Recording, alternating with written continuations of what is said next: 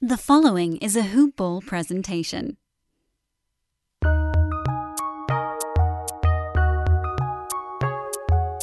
Welcome to the Fantasy NBA Today podcast.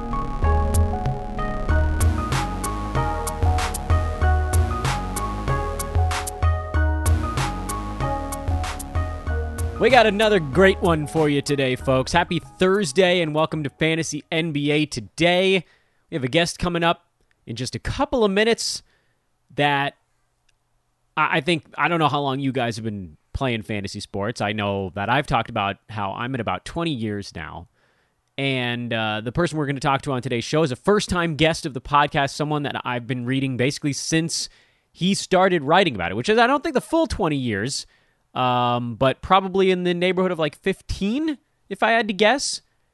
And you'll just have to wait and find out. It's a little bit of a secret at this point because I didn't tease it. I didn't know that it was going to be on today's show. I wasn't sure exactly when this thing was going to get released. But uh, yeah, so that's coming up today.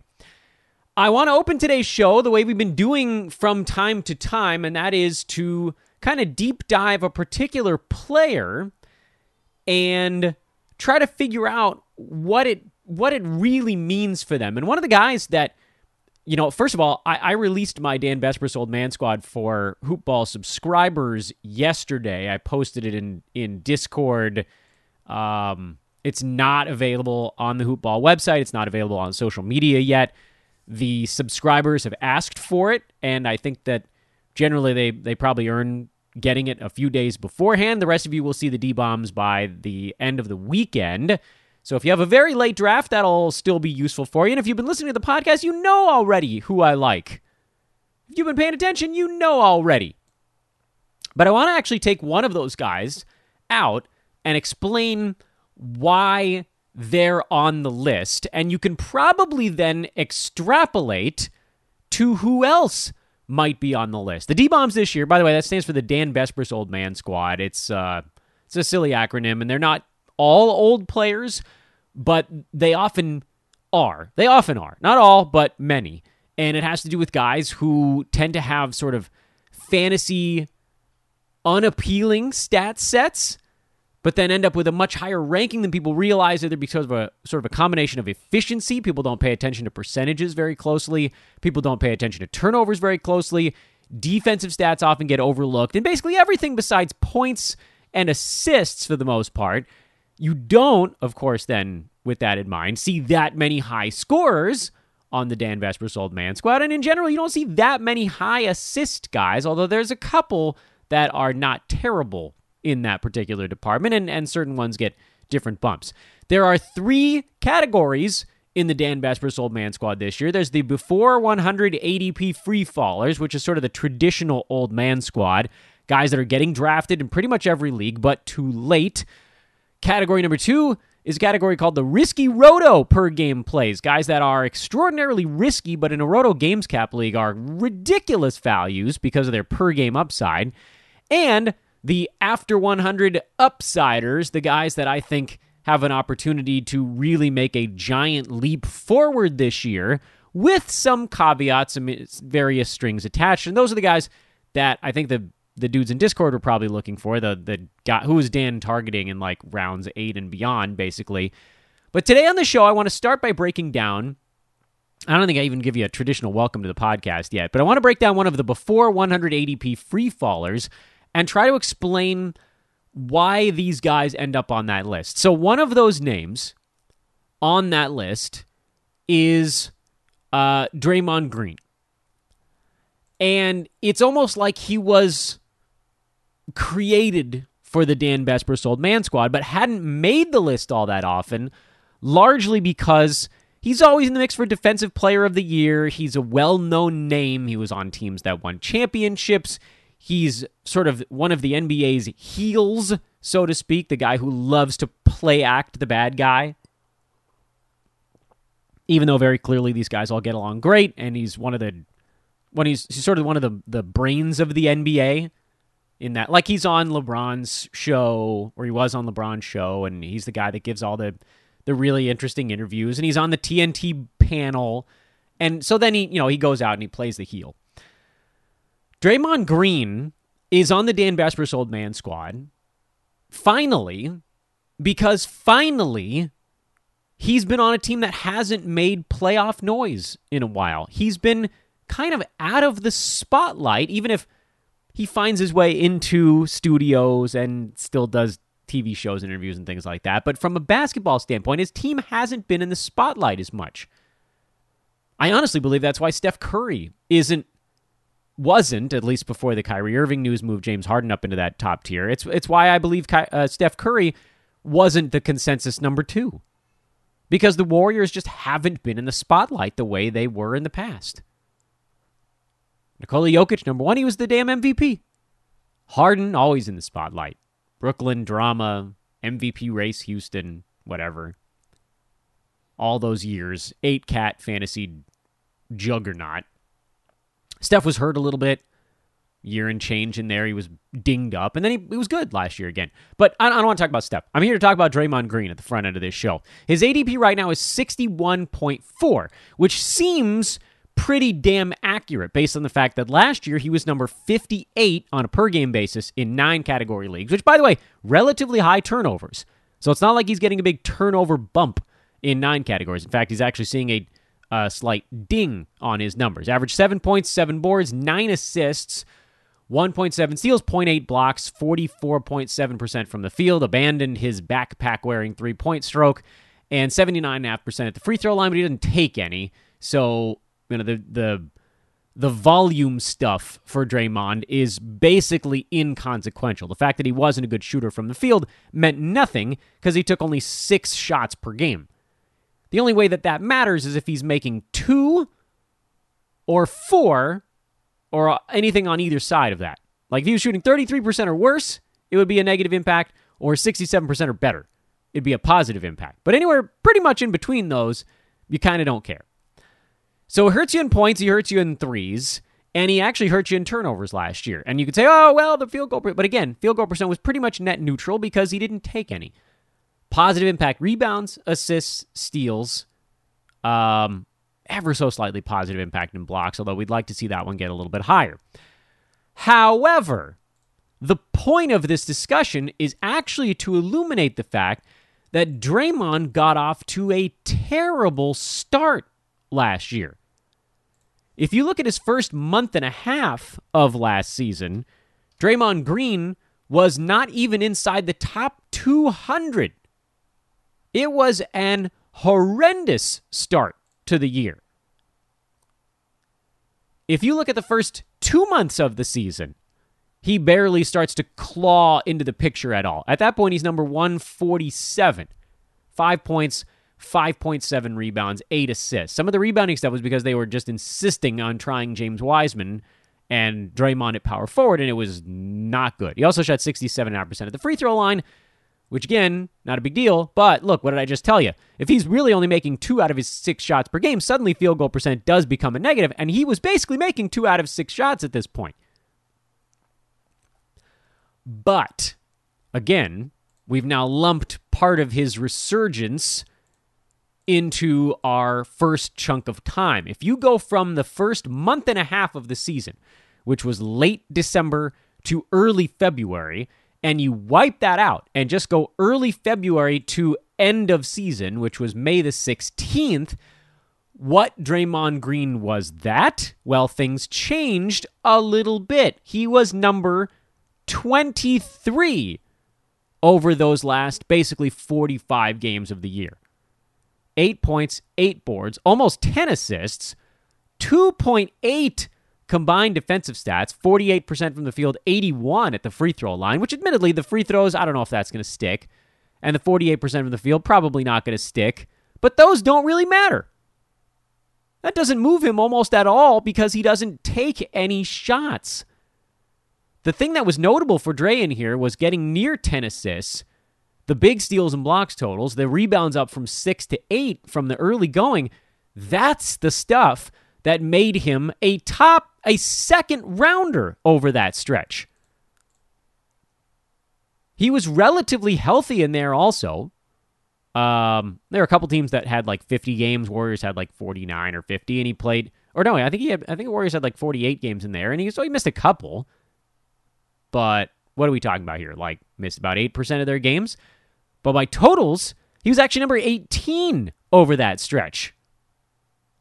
Ahead of freaking Bam Adebayo, who's, you guys know, one of my targets. He missed his games over that stretch, by the way.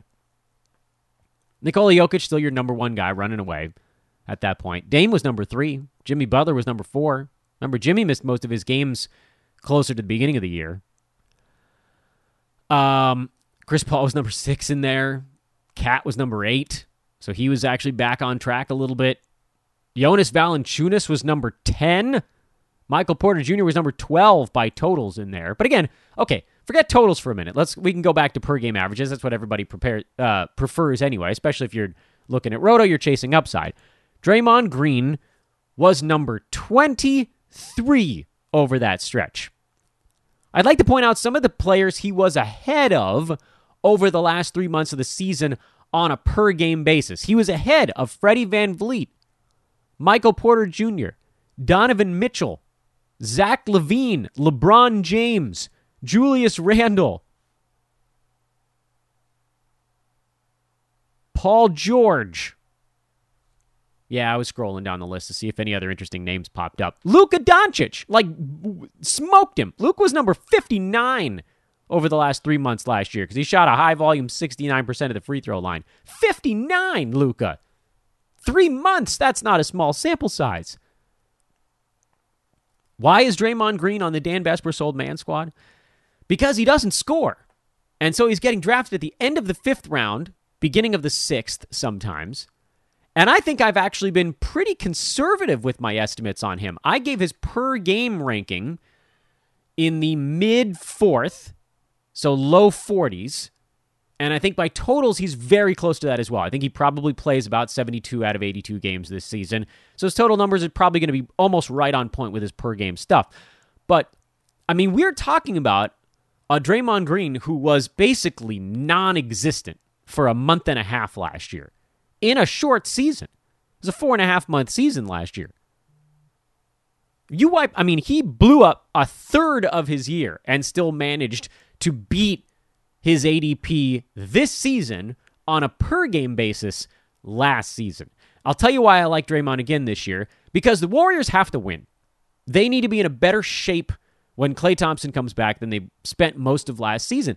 They're not a team that's guaranteed to make the playoffs. They know they've got to go collect wins where they can. So Dre's going to be fighting from day one. Steph's going to be fighting from day one. Wiggins is actually going to be fighting from day one. I don't know what the hell they're going to do with Wiseman. He doesn't really fit all that well because the Warriors' best lineups involve Draymond Green at center. And that's one small area of concern. Are they going to try to jam that square peg in a round hole? But hopefully they see it and it's floor space in time. And that's where Draymond really excels. So give me Draymond Green at the end of the fifth round. I think he smashes that ADP and he's a member of the Dan Besbris Old Man Squad. And if you want to try to figure out the other guys, hopefully you've been paying attention to the show. You can probably see what I generally look for. A guy whose per game production probably beats his ADP. And if there's any measure of durability, then he just goes roaring past that. It was the Chris Paul theory from the last two years. Could this guy's per game production be worse than his average draft position? The answer was basically no on Chris Paul. There was no way his per game number was going to be less than like 35. So any durability, any at all, and that that starts to hit. Again, I'll get the rest of this list out in the next few days for the general public. If you are a Hoopball premium subscriber of any kind, meaning Draft Guide, B150, Fantasy Pass, Hoopball 360, old school, all fantasy passes, Get in the Discord. That's where the graphic is posted right now. And if you need help finding the Discord, you can hit me on Twitter at Dan Besbris or email Team Hoopball at hoop-ball.com and ask for a Discord code. We'll get you set up that way. This, by the way, is Fantasy NBA Today. Thanks again for listening, everybody. Happy Thursday to you all. Season right around the corner. We're five days away now. Want to thank everyone. Yesterday, Wednesday, October the 13th, 2021, was the most single most downloaded day in the history of this podcast. I don't actually know what episodes people were listening to. I could probably dive in and try to figure it out. It wasn't all yesterday's episode, but some of it certainly was. But it was just people finding episodes of Fantasy NBA Today uh, and it became the most single downloaded day in the history of the show. So super, super awesome. Um, I mean, there was a time like a year and a half ago where we didn't get that many downloads in a month, and we did it in a day. Awesome. Thank you. Thank you, thank you, thank you, thank you, thank you. Let's keep it going today. Again, follow me on Twitter at Dan Besbris, D A N B E S B R I S. To new listeners, you can just Google Dan from Hoopball, and my Twitter feed will pop right on up. So that's super easy to find. Uh, hit me up on Twitter if you have any questions about fantasy. If you want to write or work for us or podcast with us here at Hoopball, we are recruiting. And please take a moment to drop a five star review or write something nice about the podcast if you've been enjoying this wild run up to the season 31 shows in 31 days here in the month of October.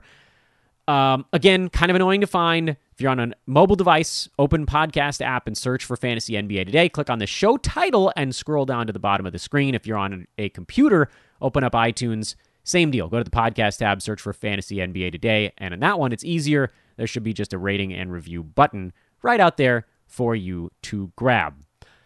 You will wait no longer because I don't want you to. Let's talk to today's guest. I'm very excited because I've wanted to have this guest on for multiple years. And that means now that you, Ryan, you have to live up to this billing because I've been like waiting and hoping. And the day is here. The great Ryan Knaus of NBC Sports Edge. I've been practicing not calling it Roto World, and I think I'm actually getting this right now.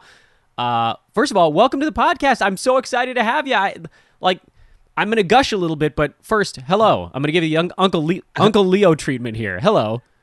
Thanks, Dan. Uh, n- n- nice to be here. Uh, yeah, no, no pressure. You know, I was always, still am, rather a reluctant podcast guest. Uh, surely the purpose of that was to build up pressure and expectation for myself. Of course, that was the ultimate goal. So thank you for clarifying. Of, of course, yeah, I figured that's what uh, what you were up to. You can of course find Ryan on Twitter at Ryan Knaus, R Y A N K N A U S. Look for a pi- picture. By the way, it's really hard to say sentences with the name Detlef Schrempf in them. For some reason, mm. that's a hmm. name you like saying it by itself is not that hard. But when I try to say it in a sentence, my mouth Detlef, fumbles all. Yeah. Detlef Shrimp shuck, shucked shrimp. Detlef Shrimp shucked shrimp. Yeah. Like that. We needed I needed to do that more before hitting the record button, I think. But look for Detlef on Shredder on Twitter. See, I called it Shredder.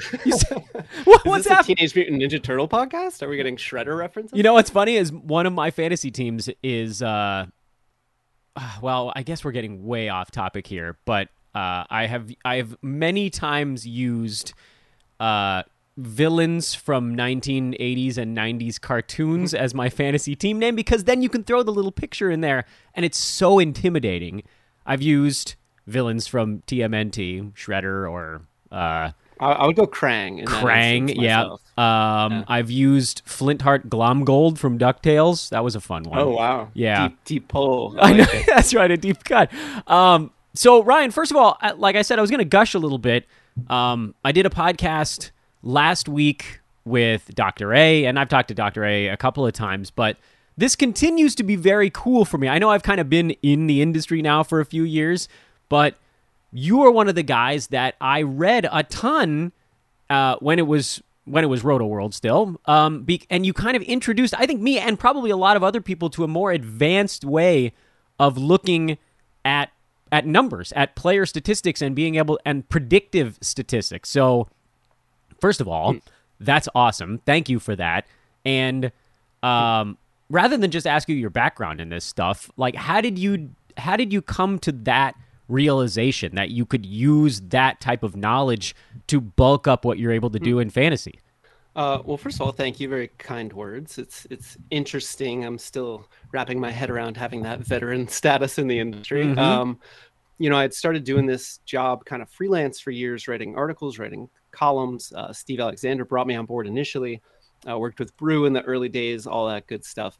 And really, what changed for me in terms of looking at it from a more analytical perspective and what led to my uh, column series, The Numbers Game, uh, is simply I went to grad school for public policy and started dealing with large data sets and learning how to manipulate them. And statistics are not my forte. I'm more of a writer. Uh, you know more in that vein. In fact in college i took one introductory statistics course and got a d.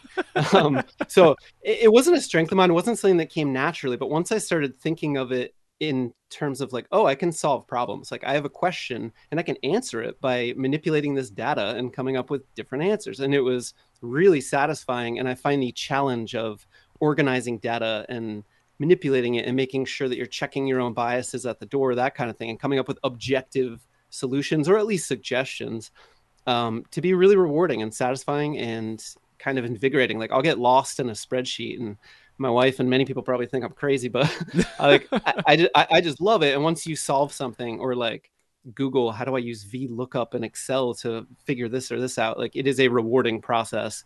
And yeah, in the end, you come up with what hopefully are objective or as objective as you can uh, statistics and rankings and type things like this to present to people. Well, one more light gush before we pivot hard into fantasy stuff. Um, the the world took notice. You're a two time Fantasy Writer of the Year award winner, so congratulations on that. Thanks. You got it, man. Okay, so now taking this unique approach because you, I, I think, at least, I mean, I don't know, I didn't see anybody doing it before you, but I think you are sort of the pioneer in that. Where does that and you and you can talk about this from a this year perspective or even more of a broader uh, overview. Um, where does that tend to lead you during draft season? Like, and I don't want you to to give away how the whole sausage is made here. That's not my intention. But you know, how do how do you handicap going into a season using those types of methods? Uh, it's a great question, and I mean, I'm happy to give away as much information as I can. In fact, currently I have a spreadsheet that has rankings and projections for 270 plus people. Uh, you can put in custom points values, and it'll pop out, you know, rankings for all 270 players based on those rankings. Uh, it's all based on Z scores. So I'm trying to implement everything I've learned and the best way to analyze data, and then present it in a way that someone just drafting their first fantasy team could look at this and see a list of players and sort it by their league type and have a solution. Or That's if awesome. you're a veteran fantasy player and you want to go super deep, you can tweak how many projected games Joel Embiid is going to play, or how many minutes Trae Young might get, or uh, there's a custom column for just like a growth percentage, I call it. So if you think that the new rule against uh, offensive players leaning in and drawing fouls, especially on the perimeter, is going to really hurt Trae Young. You could maybe dock him a couple percentage points. So based on his production last year, he'll dip. So all these different ways to customize it, and once you do, it automatically updates the entire spreadsheet. So that's almost this is the first year I've taken it to that level, and it's sort of a culmination of things I've done. Um, some of the analyses I've done are just kind of one-off things, like what is the correlation between usage and fantasy value? how does it how does it differ from eight cat to nine cat in obvious ways because of turnovers but uh, things like that like which categories are scarcest um, you know it turns out blocks and assists maybe that's intuitive to people they think that but then to see it objectively and to know oh and actually blocks are slightly scarcer or whatever it might be um, all of those can be very powerful in terms of building a, a team uh, combining them is super difficult, right? Like there's no one solution because I hold my plans very lightly going into drafts. So despite having done all this research and having all these concepts at hand, it still doesn't lead me to like I will draft this way, right? right. I, yeah. I, I, have my rankings and I have certain ideas in my head about what categories we'll be able to find later and what you know all these different things.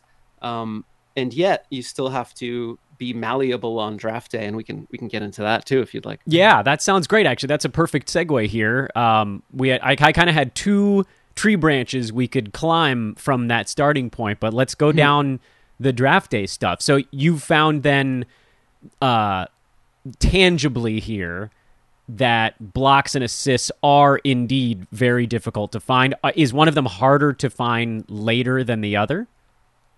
Uh, typically assists uh, turn yeah and that's another great point you bring up so there's like overall scarcity in terms of how many players in the top 200 et cetera uh, are above the league average or uh, things like that in a given category and then where are they located so that's what you're getting to in terms of scarcity in the later rounds and on the and on the waiver wire much easier to pick up a guy who's plus you know value added in blocks than it would be assists uh, especially to find a player who won't tank you elsewhere. You know, usually the high assist guys late in rounds will hurt your field goal percentage. They'll, if they're getting a lot of dimes, they're probably also collecting a lot of turnovers.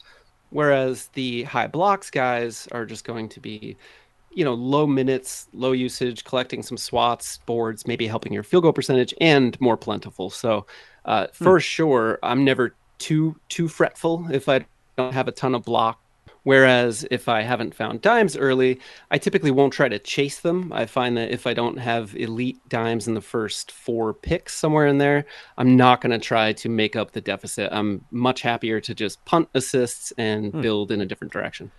Would you be comfortable doing that in both head to head and roto, or in roto are you looking? You you never get past a particular round, say, without getting them in that format.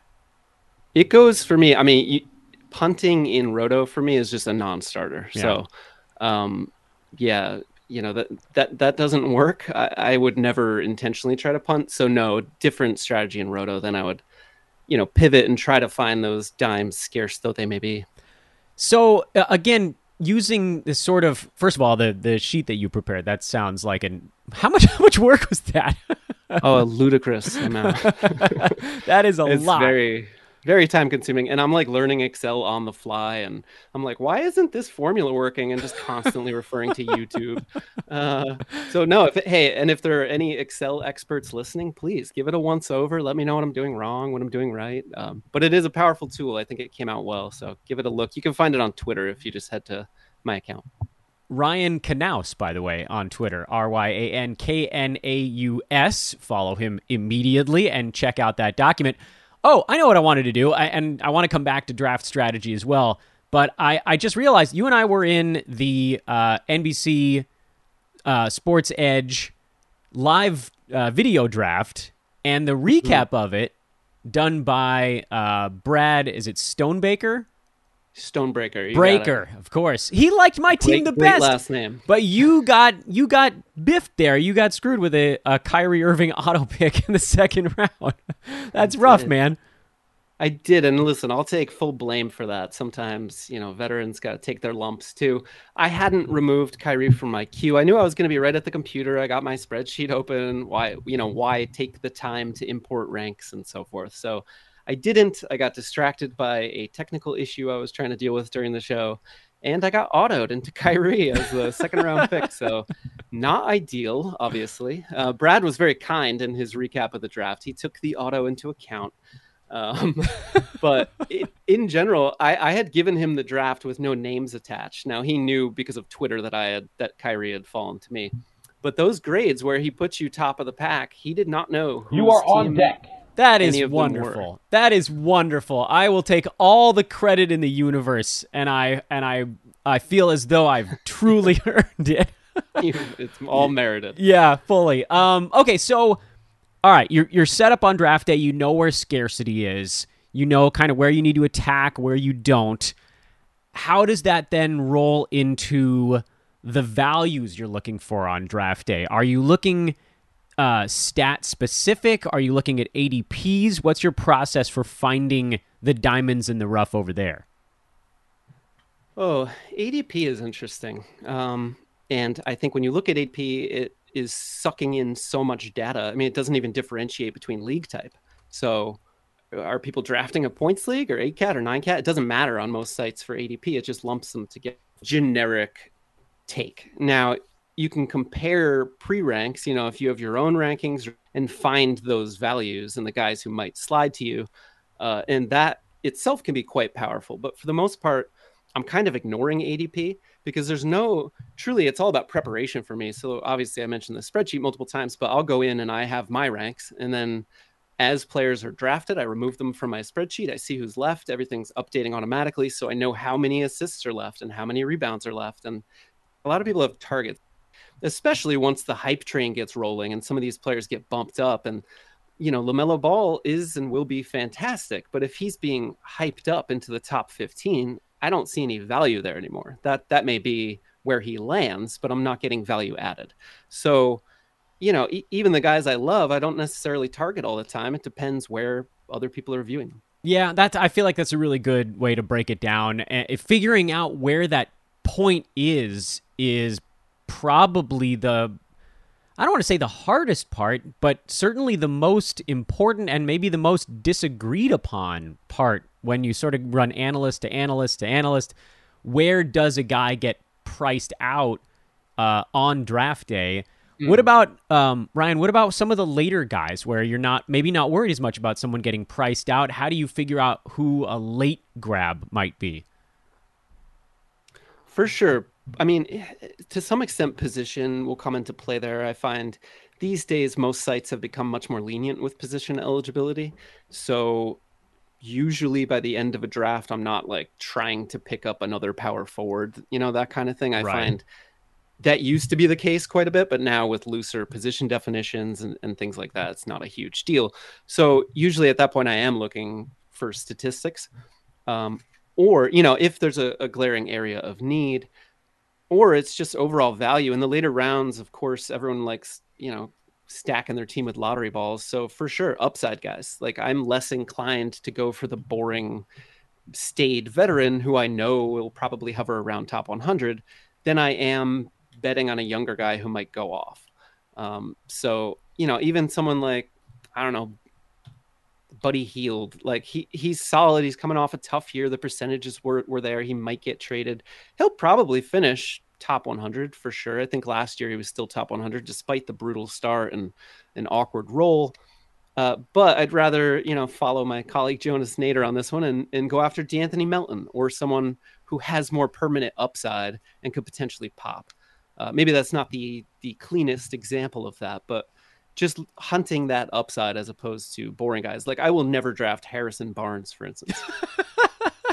I thought, you know, I was in that camp, and then he was not horrible last year, and I thought, well, no, he was pretty good. Career high dimes, I think. He was like career highs almost everywhere. And what he played, 37 minutes a game. Like yeah, it's crazy. never left the court. He is durable. I'm not trying to hammer on Harry Barnes too much, but No, go ahead, He- man. he- he's he's the No, he's oldest. boring. And Yeah, he- despite despite all those things that I just said, I think he was like what top 80. Like Yeah. it, wasn't even that good. No, it was like everything broke perfectly, and he was like number eighty-four or something like that. Yeah, no Is he? I've called him. I think he's still only like twenty-eight years old. He's got to be the oldest twenty-eight-year-old I've ever seen. that seems almost unbelievable. Um, He's taken the the title from Derrick Favors for a long time. I'm like, this guy has to be 45. And he's like He's like he's like 29. Yeah, out of here. crazy. I thought that was me. I was supposed to be the oldest young guy. Now I'm just now I'm just old. I'm no longer an old young guy. I'm just an old man now. Um so okay, so then again, I don't, I don't want you to give give away the the whole farm, but D'Anthony Melton, that sounds like something you're that you're interested in late. I you know, I we all love D'Anthony Melton. We all wish that Taylor Jenkins would actually play the poor guy. Um, who are who's maybe one other? This this is fantasy crack for the listeners. Who's Ryan late round target? We can give one away here on the show. We can go. I feel. I mean, I'll give you more if you want them, but um, a, a teammate. I think Desmond Bane is going to be a guy. Oh, interesting. guy to target. Mel- Melton gets more of the heat and the permanent stats and this and that. But I think Bane is well positioned. He's a lights out three point shooter on a team that can really use it. He has a chance to start. If he doesn't start, he's going to get a ton of minutes. Um, you know, definitely a team to watch in terms of that lineup and rotation early in the season. But um, you know, I'm betting on Bane to come out with decent value. Uh, you know, maybe not a guy who's going to just explode given his role on the team, but uh, just a, a solid quality guy kind of falls, you know, similar to Sadiq Bey, another guy I would also target in the late rounds. Just guys coming off solid seasons whose role should only improve, and we've yet to see their ceiling. I love all those things. No, I don't. We don't. I want to give it all away here because I want to make sure people go and follow you on Twitter at Ryan Knaus. They can get the rest going that direction. Let me ask you one more question about the draft, and then I'll let you get back to your day. There has been, and I'm quite guilty of this, a lot of discussion about what to do. Basically, if you have the uh, one of the first four picks, not necessarily in the first round, but in the second and third, because it seems like this year there's like six second rounders and like 18 third rounders. What do you like doing in the 21 to say 28 range in there? Who are who are the names you like and who do you think maybe more importantly people should not be drafting in there? Oh, that's interesting. Um, Yeah, I'll take it. Usually I went the other way on that one. I flipped it. yeah, no, it's I'll put on my, my hater cap for Yeah. a second. Uh, Call out a name. like- Call out all many names if you so desire. Um, no, well, I'll, I'll I'll say that Zach LaVine doesn't really interest me. He he's going coming off a great year, but I just you. feel like Wait, no, please. weapons let's let's. pu- I, I don't mean to jump in on you on this one because you're the first No. person that I've talked to. I think that shares my take, which is like he was 25 nine cat last year on a per game basis, and suddenly he's going like eight slots ahead of that everywhere. Why? Why is this happening? He the, people came in around him. It should have gone the other way. oh maybe he's been insanely durable throughout his career. No, Yeah, no, well, that's not it. Yeah. Um, he's got a maybe he didn't have a high usage teammate role next to him who also can handle the ball as a playmaker. Nope, that that happened too. Um, you know, I just don't see it. I think the ball is going to be in his hands enough to improve upon last year. Don't get me wrong; he's an, an awesome player, fun to watch, all those things. But I don't see him getting better than he was last year, which, as you said, was really good. Yeah. I just I don't know. I I'm. So I gamble on Shai Gilgeous-Alexander or um, you know Michael Porter Jr. for and LaMelo Ball would fall into that camp. Domantas Sabonis if he's not already off the board, which he probably will be by then. Um, do you, do you happen to know like would Sabonis fall into that camp or is he an is he a, a consensus early second rounder at this point? No, I think yeah, I think that he uh, probably falls into the early area of that. I've seen him go anywhere from like 17 to 23. He's probably not going to make it into the second half of that chunk, but yeah, he feels like a nice safe guy in there. What are your um what are your thoughts on Rudy Gobert? I I've been I've sort of accidentally become kind of a Rudy Gobert guy this year only because he's also sort of safely in that area and again, we were just talking about positional scarcity. People are like, well, you know, all he does is get blocks and and is amazing at field goal percent. And I'm like, yeah, but also those are not nothing. They're important. Does he belong in mm-hmm. there? You think?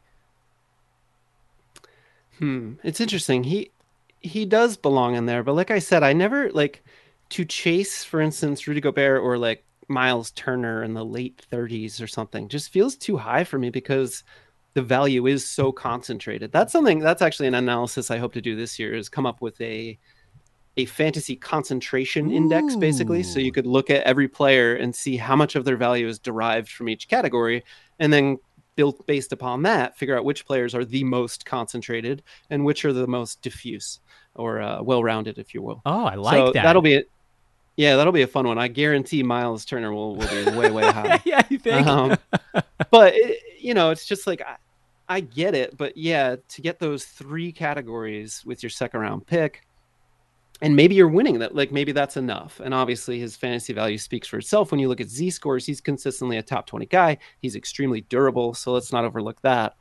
But for me knowing all the fun centers that i want to target that i want to go for mobon i want to go i want to try for chris boucher who usually has center eligibility and gives you much you know the same stats um, Rudy Gobert. So when I look at the board where he's being drafted, there are more appealing guys at other positions. So doesn't really do it for me. All right. And you are officially out of the hot seat. Ryan, uh, first of all, you reluctant podcaster, you're I'm probably gonna have to get you back if or when you do finish that um, concentration score. So apologies in advance for what I'm I'm definitely going to be bugging you in the future. But uh, thank you so much for coming on today. I, again, I've been I've been uh, hoping for it for a while, and and now you're finally here, and it was glorious. Thanks again. Yeah, it's, a lot of fun. Thanks, Dan. Follow him on Twitter. I already told you, Ryan Knaus on Twitter. Maybe you can find out some more of the Ryan Knaus sleepers that I didn't make him give here on the podcast. Ryan, have a wonderful day. We'll talk to you soon. Thanks, Dan. You too. There's a non-zero chance that Ryan Knaus is the smartest man in fantasy sports. Absolute privilege to get to talk to. I know you guys are probably like Dan enough with the like groveling, but guys, please try to put yourselves in my shoes here. I know that this is sort of a niche industry. I'm fully aware of that. Fully aware of it. Um, but at the same time, these are the guy like Aaron Bruski, who I work for, Dr. A, Ryan Knaus. These are guys I I don't want to say I grew up because I was already in or out of college at that point, but I kind of my fantasy love, my fantasy career even grew up with these guys. So very cool to get to talk to Ryan. Uh, check out his stuff; it's really awesome. It Ryan's list and Brew's list were the two that I always used back in like 2007 and 8 or whenever it was.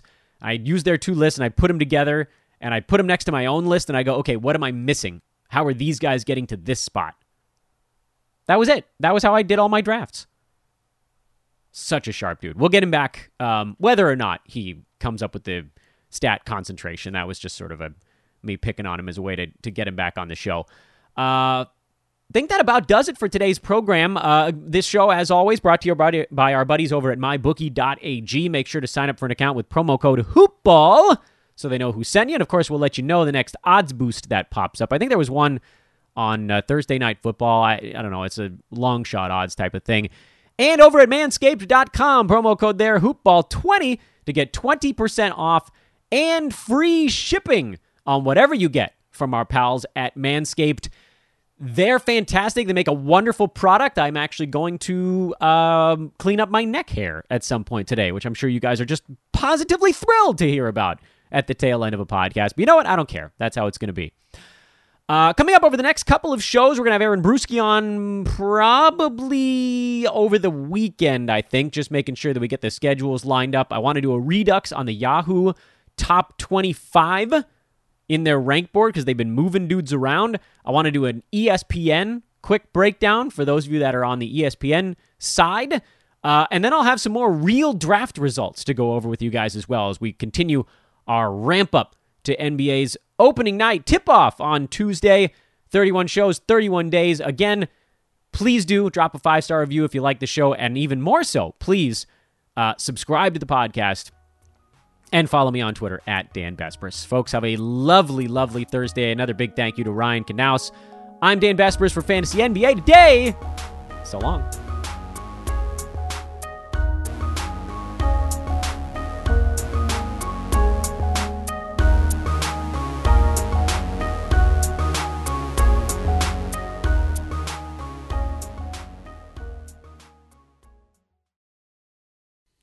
This has been a Hoop Ball presentation.